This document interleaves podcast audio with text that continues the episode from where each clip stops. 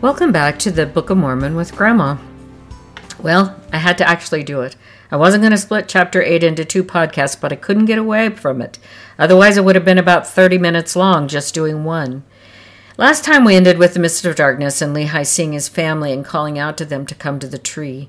Laman and Lemuel would not, but Sariah and Nephi and Sam do. So now Lehi sees a path and it runs by the rod of iron and he calls it a straight path. S T R A I T, straight path. We talked about this word in the New Testament. It means narrow or having limited capacity for someone to walk on. Now, basically, Lehi sees four groups of people trying to go down this path. They come from all different directions and also have different levels of spirituality.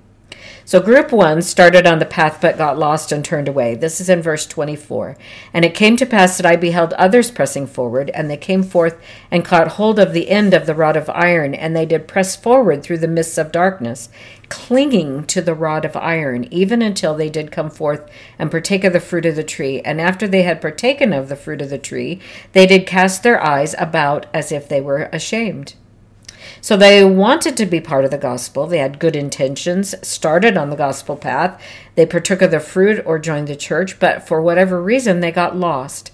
Daniel Johnson of the 70s said that perhaps this group failed to further their study of the gospel by not reading or listening to conference or attending Sunday meetings, all of which offer the word of God to those who listen.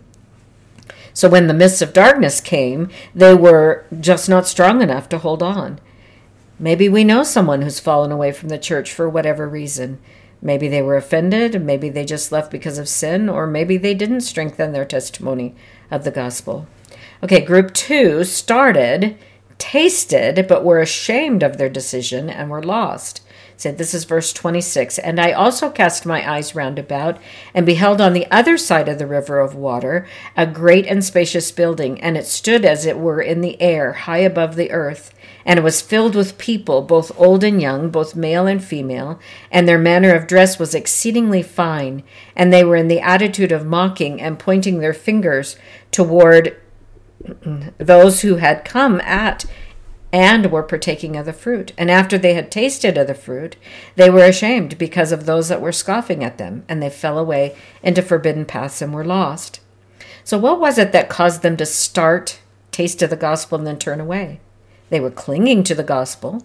Clinging means holding tightly, but when persecution came, or when the peer pressure from people who started making fun of them for joining the church, or for being a Mormon, or for not going to R rated movies, or for not drinking, or I don't know, name whatever someone shames you for. When all of that started, what did they do? They let go of the rod of iron. There are plenty of people today who shame on social media or anywhere for something you do not want to do because of what you believe. When I was in high school, a lot of the kids called me a goody two shoes because I didn't go out drinking with them on the weekends. Though this group of people were clinging and trying their best, perhaps, they just couldn't handle the way people made them feel and they let go. Daniel Johnson of the 70 again compares this to a white knuckle experience.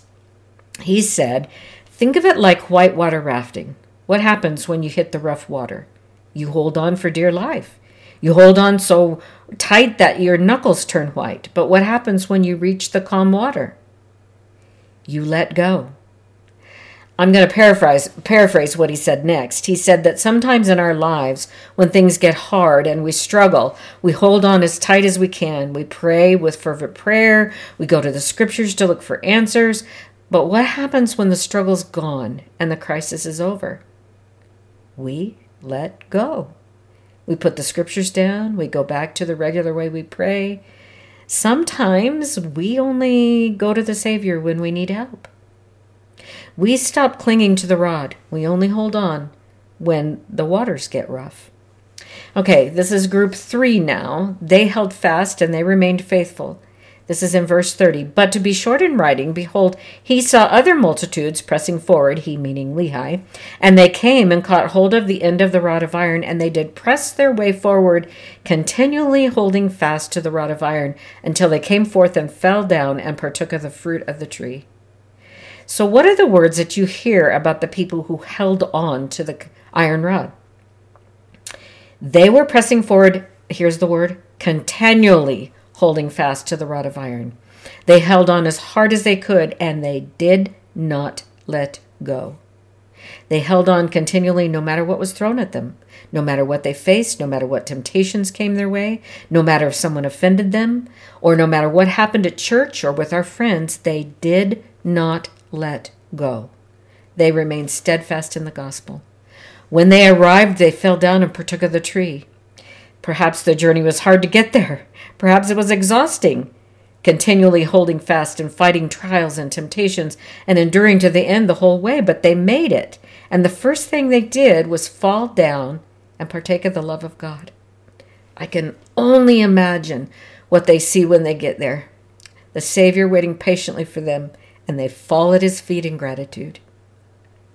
Elder Bednar asks this question What then is the difference between clinging and holding fast to the rod of iron? Let me suggest that holding fast to the iron rod entails, in large measure, the prayerful, consistent, and earnest use of the Holy Scriptures as a sure source of revealed truth and as a reliable guide for the journey along the straight and narrow path to the tree of life, even to the Lord Jesus Christ. That was Elder Bednar. We don't just get fed once by the fruit of the tree. We have to be continually nourished by it so that we don't get lost. So, this last group to talk about is a sad kind of group. This is group four, and they're headed toward the building, but all the worldly attractions had just too much influence. This is verse 31. And he also saw other multitudes feeling their way towards that great and spacious building. And it came to pass that many were drowned in the depths of the fountain, and many were lost from his view, wandering in strange roads. And great was the multitude that did enter, enter into that strange building. And after they did enter into that building, they did point the finger of scorn at me, and those that were partaking in the fruit also, but we heeded them not. So before we go on, let's talk about the great and spacious building. Back up in verse 26, Nephi describes it, and this is what he says about it It's standing high above the earth as if it's in the air. Why is that? Why is it standing high above the earth as if it's in the air?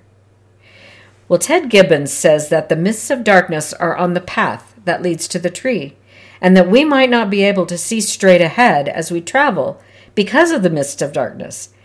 But perhaps the large and spacious building is high up in the air because you can see it above the mist, and Satan wants you to see it, and not the tree. He wants you distracted from the path. Sometimes I think we look up and we lose our grip as we watch others around us, seemingly looking like they're enjoying life while we're in the mists and we're struggling to hold on to the rod. These folks inside the large and spacious building could not ignore the world. The things that the world put in front of them were just too much to ignore. They wanted them, they needed them, and Satan found an easy mark with them. But it wasn't just that they chose the large and spacious building. What did they do to those who did not? They made fun of them, pointed at them, mocked them. Sometimes the things people have are hard to ignore, and they do not help when they throw it in our face or make us feel less because we don't have what they have, or we don't go to the places they go, or that they have something we do not. The job they have, the opportunities they have, the house they have, the car they have, the school they are going to, or what they're go- telling us they're going to get scholarships or opportunities or whatever it is. But remember what I said earlier that sometimes in our rebellion, we don't want to be alone in it. And so we will recruit others to join us in that rebellion, or make fun of them if they do not. But ultimately, Nephi gives you the key to how to deal with people like this who wish to scorn, embarrass, mock, or try to get us to fall. And what is that? It's in the last five words of verse 33. Go back and look at it. And we heeded them not. Can you see some of those groups in the people you know and perhaps your friends? Lehi sees his sons Laman and Lemuel, and they will not partake of the fruit, and he's sad and he's worried. But listen to how Nephi describes his dad, and the pain that he has is apparent in his dad as he uses all the feelings of a tender parent.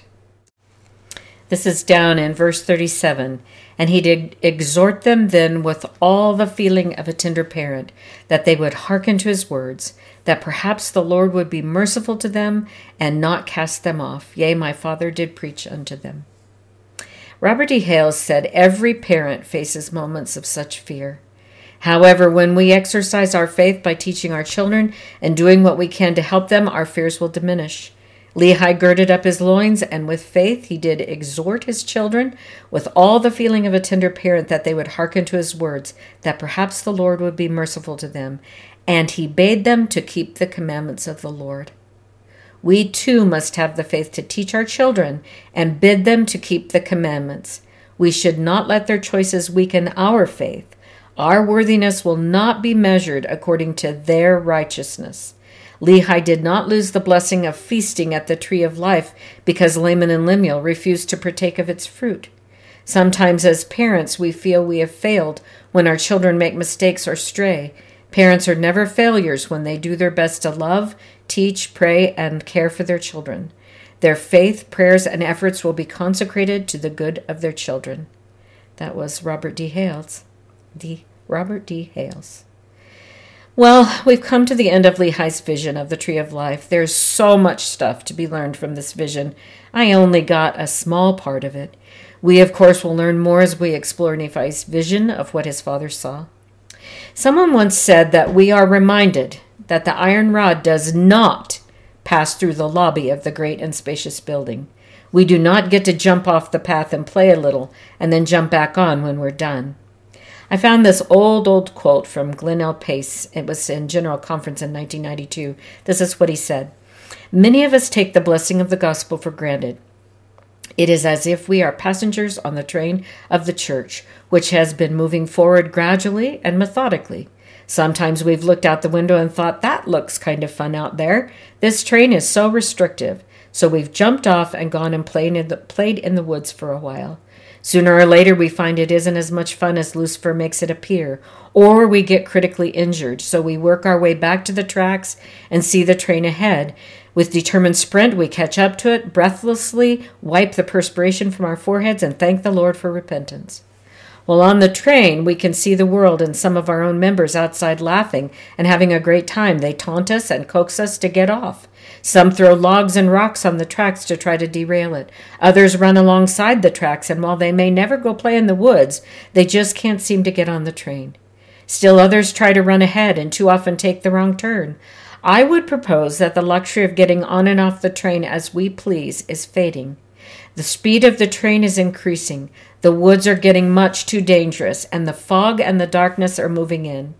Although our detractors might as well stretch forth their puny arms to stop the Missouri River in its decreed course or to turn it upstream as to derail this train, they are occasionally successful in coaxing individuals off. With all the prophecies we have seen fulfilled, what great event are we waiting prior to saying, Count me in? What more do we need to see or experience before we get on the train and stay on it until we reach our destination? It's time for a spiritual revival. It's time to dig down deep within ourselves and rekindle our own light. That was Glenn L. Pace in uh, a general conference in 1992. We must hold tight to that iron rod. As he said, it's time to dig down deep within ourselves and do whatever it takes to help us hold on continually to the iron rod. So, until next time.